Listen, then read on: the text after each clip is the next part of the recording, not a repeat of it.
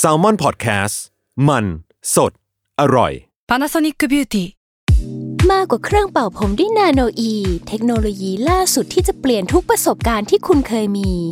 นาโนอีมอยส์เจอร์พลัสเพิ่มความชุ่มชื้นให้เส้นผมหลังใช้งานมากขึ้นถึง 18 เท่า พร้อมชะลอการเฟดของสีผมสำหรับคนชอบทำสีผม ดูแลความชุ่มชื้นทั้งเส้นผม หนังศีรษะและผิวคุณ Panasonic NA0J มีเทคโนโลยีนาโนอีที่ care only you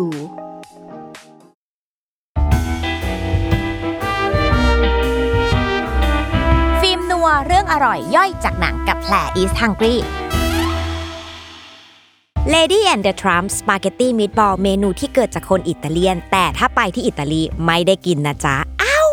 นี่คือฟิล์มนัวค่ะ เรื่องอร่อยย่อยจากหนังกับแพร is hungry รายการที่จะหยิบเอาเมนูอาหารจากหนังซีรีส์การ์ตูนที่คุณชื่นชอบนะคะ มาบอกเล่าให้หิวไปด้วยกันค่ะ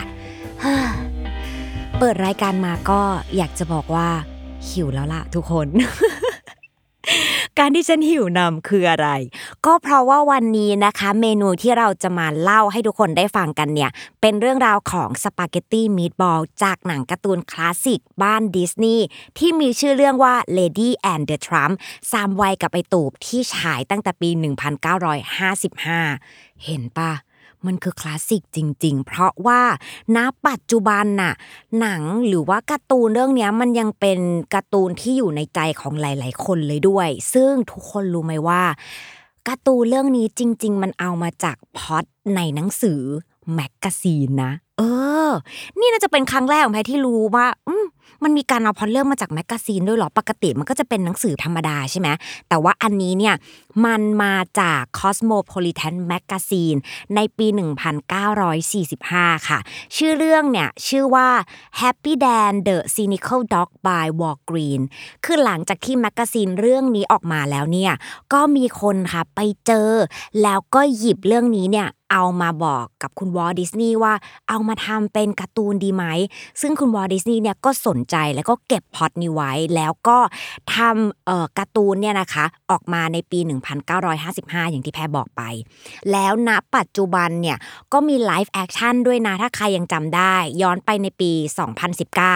เวอร์ชั่นที่เป็นตัวแสดงจริง ๆ น้องหมาจริงๆเนี่ยก็เพิ่งออกฉายนะคะ ก็ตอนนี้ยังสามารถไปติดตามหาดูได้ คิดว่าใน Disney Plus น่าจะมีก็ลองไปดูเขาบอกว่าเวอร์ชันนี้เนี่ยก็น่ารักไม่แพ้กัน เรามาพูดถึงเรื่องย่อกันบ้างดีกว่าสำหรับเรื่องนี้นะคะนางเอกของเราเนี่ยก็คือน้องเลดี้เป็นหมาพันธุ์ Cocker Spaniel เนาะเออเป็นตัวเล็กๆ น่ารักน่ารักเนี่ยซึ่งน้องเนี่ยถือว่าเป็นดอกฟ้า เพราะว่าเป็นลูกสาวนะคะของบ้านบ้านหนึ่งที่มีฐานะ มีชาติตระกูลแต่ว่าคุณรู้ไหม เกิดเหตุไม่คาดฝันทำให้ตกกระไดพลอยโจนเนี่ยอยู่ดีๆ ก็กลายมาเป็นน้องหมาไร้บ้าน แต่โชคยังดี เพราะว่าน้องเลดี้นี้เนี่ยเขาได้ไปเจอกับพระเอกทรัมป์ซึ่งทรัมป์เนี่ยก็เป็นหมาไร้บ้านเหมือนกัน แล้วก็ช่วยชีวิตของน้องเลดี้ไว้ หลังจากนั้นเนี่ยทั้งสองเนี่ยก็เหมือน spark แล้วก็เกิดเป็นความรัก แล้วก็กลายมาเป็นหนังเรื่องทรามวัยกับไอ้ตูบซึ่งเอาเข้าจริงอะ คือเนี่ยเป็นเวอร์ชั่นของอเมริกาใช่ปะแต่เราเชื่อว่าถ้ามาเป็นเวอร์ชั่นไทยแล้วชื่อไทยจริง ๆ เนี่ย ฉันจะขอตั้งชื่อว่าดอกฟ้ากับหมาวัด เพราะมันคือ story เดียวกันเลยเว้ย แต่ไม่ได้เขามีชื่อไปเรียบร้อยแล้วอะก็ตามเขาละกันว่าทรามวัยกับไอ้ตูบ ซึ่งทั้งหมดภาพบรรยากาศที่เราเห็นในการ์ตูนนี้เนี่ยเขาก็จะเป็นการ์ตูน period เนาะเป็นเรื่องราวของครอบครัวชนชั้นกลางของอเมริกันในช่วงปี 1909 ซึ่ง มันก็คือย้อนอยู่ดี เพราะว่าตัวการ์ตูนเนี่ยมันออกฉายในปี 1955 แต่ตัวหนังหรือการ์ตูนเนี่ยมันย้อนไปในปี 1909 นั่นเองอะ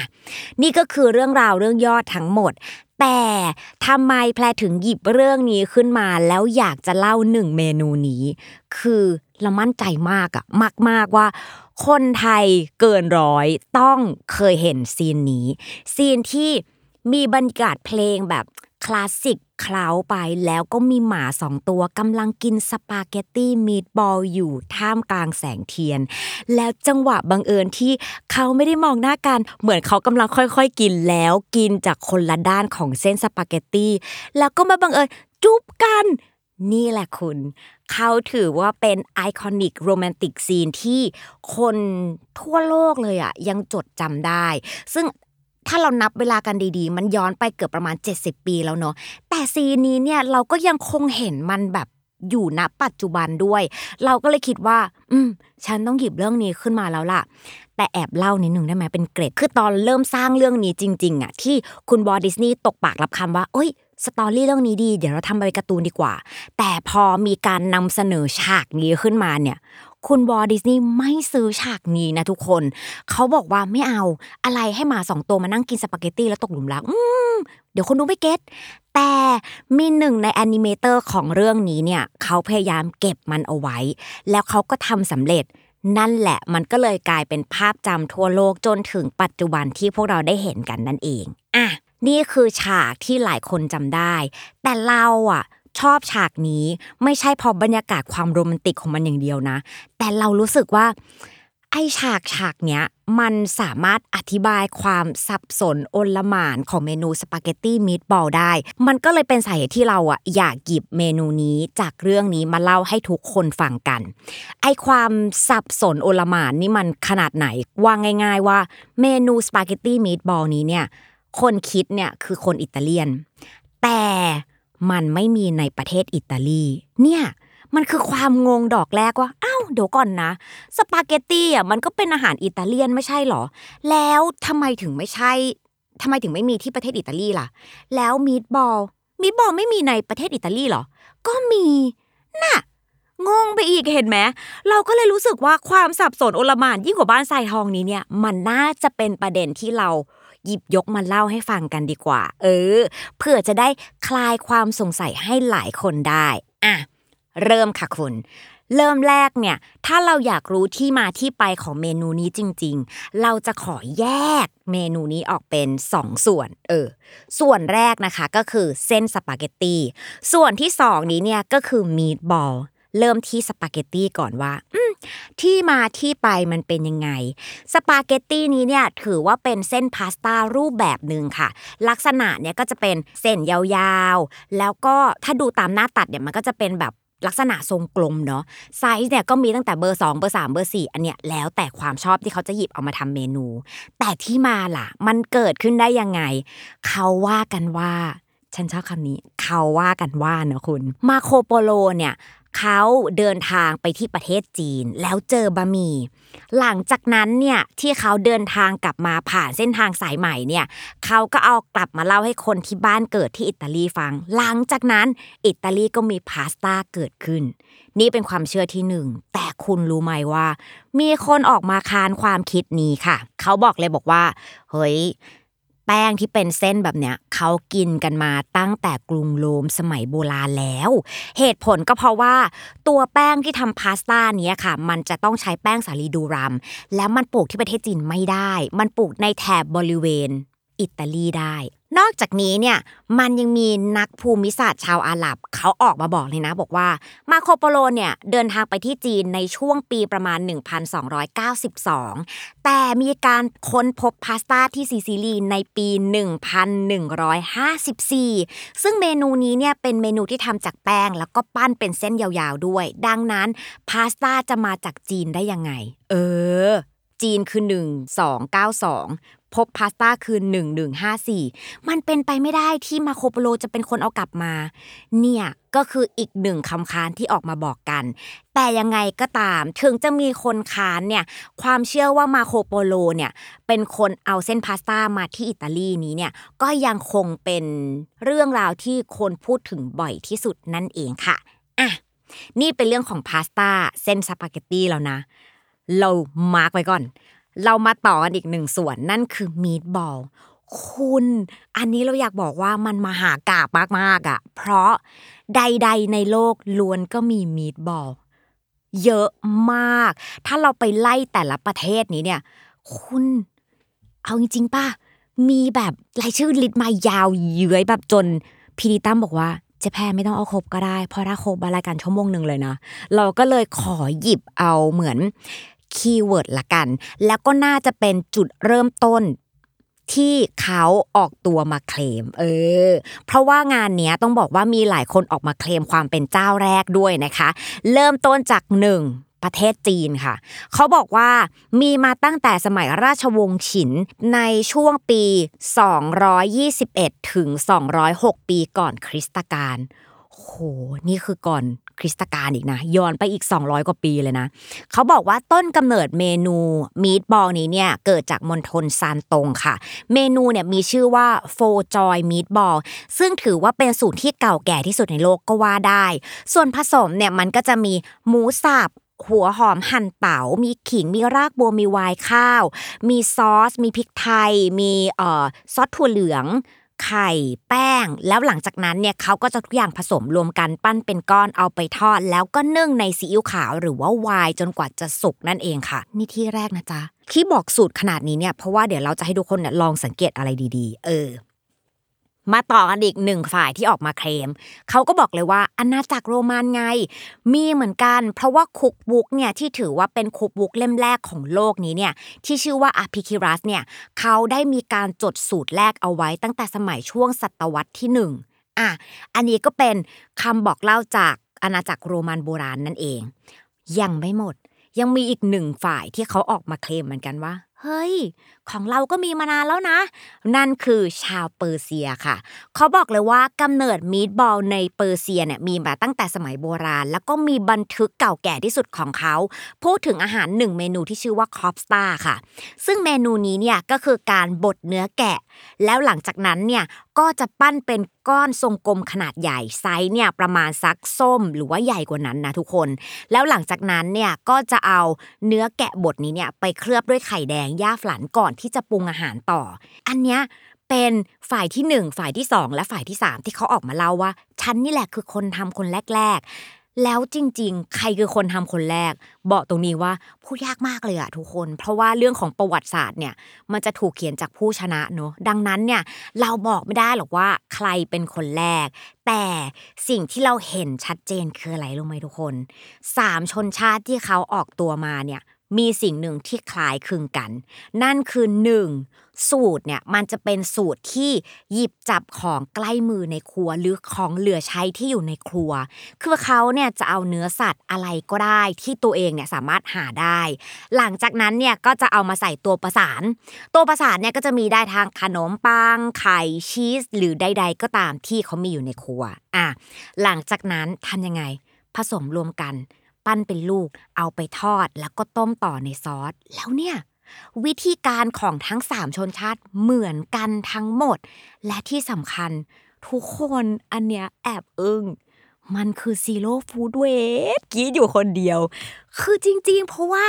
เขาเนี่ย จะเอาอะไรก็ตามที่มันหาได้ใกล้มือแล้วของที่มันเหลืออยู่ในครัวเนี่ยเอามาทำอะหมูเหลือใช่หมูเอ่อวัวเหลือใช้วัวแกะเหลือใช้แกะ เนี่ยมันคือหลักการคิดของ Zero Food Waste ซึ่งเอาจริง ๆ นี่แหละ Zero Food Waste เนี่ยมันมีมาตั้งแต่สมัยอดีตแล้ว และปัจจุบันเนี่ยมันก็เริ่มเป็นกระแสที่เขาเอากลับมาทำอีกครั้งนั่นเองอะแต่ใด ๆก็ตามคุณ เราจะบอกว่า ด้วยความที่มันมีลักษณะทิศทางที่คล้ายกัน และรสชาติที่ถูกปากก็เลยไม่น่าแปลกใจที่เมนูที่ชื่อว่ามีดบอลเนี่ยมันก็จะกระจายไปทั่วโลกอย่างที่แพรบอกใด ๆ ในโลกล้วนมีมีดบอลอะยกตัวอย่างเล็กๆ สั้นๆละกันเนาะว่ามีใครบ้าง จีนอย่างนี้ ญี่ปุ่น อินโดเวียดนามอย่างไทยเราอะ เราก็มีนะทุกคนมีดบอลนั่นคือก๋วยเตี๋ยวลูกชิ้นจ้า ลูกชิ้นเสียบไม้จ้าทั้งหมดมันก็คือการเอาเนื้อสัตว์มาประกอบกับตัวประสานแล้วก็ปั้นเป็นก้อนกลมๆ เห็นไหมถ้าเราแบบวางแกนของวิธีคิดไว้มันเหมือนกันเลยนะ แต่ยังไม่หมดนะคะ มันยังมีตุรกีอิหร่านอินเดียรวมไปถึงประเทศอีเกียด้วยจ้ะ เอาก็อีเกียไง ไปถึงปุ๊บคุณต้องสั่งอะไร คุณต้องสั่งมีดบอลอืม อีเกียเนี่ยเอาจริง ๆ มันคือประเทศสวีเดนเนาะแล้วของขึ้นชื่อของสวีเดนก็คือมีดบอลแต่ว่าวิธีการทำเหมือนกัน แต่การกินคู่เนี่ยอาจจะแตกต่างจากบ้านเราหรือประเทศอื่น ๆ แต่ที่เราเนี่ยอยากขอเจาะลึกไปอีกสักนิด เพราะประเทศนี้ไม่พูดถึงไม่ได้ นั่นคือประเทศอิตาลี สูตรการทำเขาเนี่ยจะคล้ายกับโรมันโบราณเลย วิธีการแนวความคิดรวมไปถึงวัตถุดิบเนอะเพราะว่าพื้นที่มันเป็นพื้นที่เดียวกัน หลังจากพูดถึงอิตาลีแล้วเนี่ยเราก็ต้องบอกว่าอิตาลีนี้เนี่ยเขาคือ คีย์แมนของฝั่งภาคยุโรป ในการที่จะส่งออกเรื่องของวัฒนธรรมมีดบอลไปชนชาติต่างๆ แต่อีกหนึ่งส่วนเนี่ยที่เขาส่งไปไกล เรียกว่าข้ามทวีปไปเลยนั่นคืออเมริกาทุกคน นั่นไงมาถึงแล้วค่ะ เราวกเข้าเรื่องมาแล้วนะคะ หลังจากที่อ้อไปขนาดนี้ กลับมา คือวิธีการเนี่ยรวมไปถึงวัตถุดิบคล้ายกันมาก แต่มันมีจุดที่ต่างกันนิดเดียวคือไซส์ค่ะ ไซส์ของอิตาลีเนี่ยจะไซส์ที่ไม่ใหญ่ แต่ฝั่งอเมริกาเนี่ยเขาจะเป็นไซส์ที่ใหญ่ แล้วการจับคู่ที่เวลากินด้วยกันเนี่ยคืออิตาลีเนี่ยเขามักจะกินกับซุป แต่คนอเมริกาจับคู่กับอะไรคะจับคู่กับพาสต้า และมันคือสปาเกตตี้ meatball ใช่ค่ะ มาถึงแล้วค่ะ เรากลับมาที่เมนูของเราอีกรอบหนึ่งแล้ว เห็นอะไรไหมคะ นี่แหละมันคือจุดเชื่อมโยงกันทั้งหมดคุณ จากจุดเริ่มต้นแล้วก็ค่อยต่อ dot dot dot dot dot แล้ววกกลับมาที่สปาเกตตี้ meatball อย่างที่แพรบอกว่าใครเป็นคนทำอะก็คนอิตาเลียนนี่แหละที่เป็นคนทำเพราะอย่างที่เมื่อกี้เราบอก ทั้งสูตรทั้งวิธีการเนี่ยมันคล้ายกันมาก แต่การแตกต่างเนี่ยมันเกิดขึ้น เพราะว่าคนอิตาเลียนที่ทำนี้เนี่ยเขาไม่ได้ทำที่ประเทศอิตาลีค่ะ แต่เขาคือคนอิตาเลียนอบพยพที่เดินทางไปที่นิวยอร์กประเทศ USA หรืออเมริกานั่นเอง ซึ่งการเดินทางไปเนี่ยนะคะเหมือนณตอนนั้นเนี่ยการอบพยพมันเกิดขึ้นจากการที่เขาเนี่ยต้องการไปที่โลกใหม่เนาะซึ่งโลกใหม่ตอนนั้นเนี่ยคือประเทศอเมริกาเพิ่งถูกค้นพบ พอค้นพบปุ๊บเนี่ยความสะดวกสบาย ความสมบูรณ์เนี่ยมันก็ไม่เทียบเท่ากับประเทศบ้านเกิด ดังนั้นเนี่ยของเนี่ยมันก็จะหายากของก็จะแพง โดยเฉพาะเรื่องของเนื้อสัตว์เนาะดังนั้นเนี่ยเขาก็เลยใช้เมนูนี้เนี่ย แล้วก็หาของจากที่ตัวเองมี แล้วก็เอามาบวกกัน ที่สำคัญมีดบอลเนี่ยถือว่าเป็นเมนูล้างตู้เย็นเนาะเพราะเขาก็จะเอาสิ่งของที่เขามีอยู่รอบตัวเนี่ยเอามาทำให้มันเกิดเป็นเมนู แล้วปกติกินกับซุปอ้าวอาจจะไม่อิ่มท้องงั้นเรามากินคู่กับเส้นพาสต้าดีกว่า แต่ทุกคนรู้ไหมว่าคนอิตาเลียนจริง ๆ เนี่ยเขาจะมีกฎอยู่ก็คือ ถ้าคุณกินซอสคู่กับเส้นถ้าซอสรสเข้มข้น ตัวเส้นเนี่ยมันจะต้องเป็นเส้นที่หนา เพื่อที่เวลาเขาจับคู่กันเนี่ยรสชาติมันจะได้สมดุล แต่อันเนี้ยไม่เลย เพราะว่าตัวซอส meatball นี้เนี่ยมันเป็นซอสที่รสชาติเข้มข้นมากใช่ไหมคะเพราะ base มันคือมะเขือเทศแต่เขากินกับเส้นสปาเกตตี้ซึ่งเส้นสปาเกตตี้เนี่ยมันเป็นเส้นบางพอเอามาคู่กันเนี่ยผิดกฎคนอิตาเลียนแหละแต่ที่คนอิตาเลียนที่ไปอยู่ที่อเมริกาเขาทำเพราะว่าอะไรรู้ไหมคะเพราะเส้นสปาเกตตี้มันถูกกว่า นี่แหละก็เลยเป็นที่มานะคะของสปาเกตตี้มีดบอลที่เราสามารถหาได้ที่ประเทศอเมริกา แต่หาไม่ได้นะจ๊ะ ที่ประเทศอิตาลีนั่นเองค่ะอะกลับไปที่การ์ตูนของเรา Lady and the Trump คือเราต้องบอกว่ามันมีความเกี่ยวโยงกันอยู่ทุกคน เพราะว่าในซีนนี้เนี่ยอะถ้าอย่างภาพจำที่เราบอก ก็น่าจะคุ้นตากันอยู่เนอะว่าทรัมป์กับเลดี้นี้เนี่ยเขาไปกินข้าว ที่ร้านของคนอิตาเลียน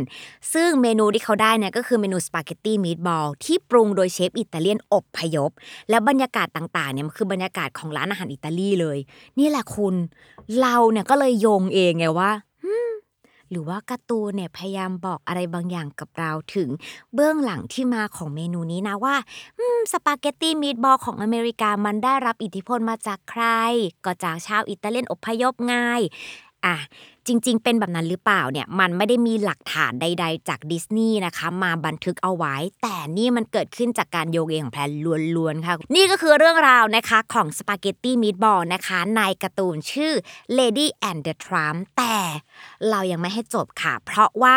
เรายังมีเกร็ดเสริมเล็กน้อยมาฝากทุกคนด้วย เพราะว่าอย่างที่แพรบอกไปตั้งแต่ต้นเรื่องนะว่า Lady and the Tramp เนี่ยมันได้มีการทำ live action มานะคะในปี 2019 ซึ่งไอเวอร์ชั่นนั้นเนี่ยเขาก็ต้องใช้นักแสดงจริงๆเนาะแล้วพอเป็นนักแสดงจริงๆเนี่ยพระเอกนางเอกเขาเป็นน้องหมาเขาก็ต้องหาน้องหมาจริง ๆมา ซึ่งตัวน้องเลดี้นี้เนี่ยอะไม่ได้มีปัญหาอะไรสามารถหาได้อยู่แล้ว แต่ตัวน้องแทรมป์เนี่ยที่เขาเป็นหมาไร้บ้านนี้เนี่ยคุณรู้ป่าว่าตัวนักแสดงจริง ๆ เนี่ย เขาเป็นหมา terrier พันธุ์ผสม ชื่อว่ามอนเต้ แล้วมอนเต้นี้เนี่ยเป็นหมาไร้บ้านจริง ๆ ที่ถูกค้นพบนะคะที่รัฐอาริโซนาด้วยเขาบอกว่าตัวมอนเต้นี้เนี่ยถูกพบที่ข้างถนนในนิวเม็กซิโก หลังจากนั้นเนี่ยก็ถูกศูนย์นะคะ HALO Animal Rescue เนี่ยช่วยเหลือเอาไว้ แล้วหลังจากนั้นเนี่ยทีม casting เนี่ยของดิสนีย์ก็ไปเจอน้องมอนเต้เนี่ยที่อยู่ในเว็บไซต์ของ HALO Animal Rescue แล้วก็เรียกตัวมาลอง casting ดูแล้วน้องก็ได้บทพระเอกจริง ๆ นี่แหละค่ะ ฉันใช้คำนี้ได้ไหมอะน้อง born to be เหรอ โอ้แต่นี่ก็คือความน่ารักของเรื่องนี้นะคะ ที่เราเอามาฝากให้กับทุกคนได้หิวไปด้วยกันนี่เรียบร้อยแล้วค่ะ กับตอนนี้ของเรานะคะ ในฟิล์มนัวเรื่องอร่อยย่อยจากหนัง ถ้าใครนะคะ มีเมนูอื่นที่อยากฟังนอกจากนี้เนี่ยก็คอมเมนต์มาบอกกับแพรได้ แล้วอย่าลืมกดไลค์กดแชร์และกดติดตามกันได้ด้วยนะ เพราะว่าเราก็จะมีเรื่องอื่นๆ เมนูอื่นๆ เอามาฝากกัน วันนี้ฟิล์มนัวเรื่องอร่อยย่อยจากหนังกับแพรอีสังกีนะคะ จบเรียบร้อยแล้วก็ยังสามารถติดตามได้ทุกวันอาทิตย์ทุกช่องทางของ s ซ l m o n Podcast ที่สำคัญอยากดูเป็นภาพนะคะ ก็เข้าไปเลยที่ YouTube ของ Play His Hungry สำหรับวันนี้ไปแล้ว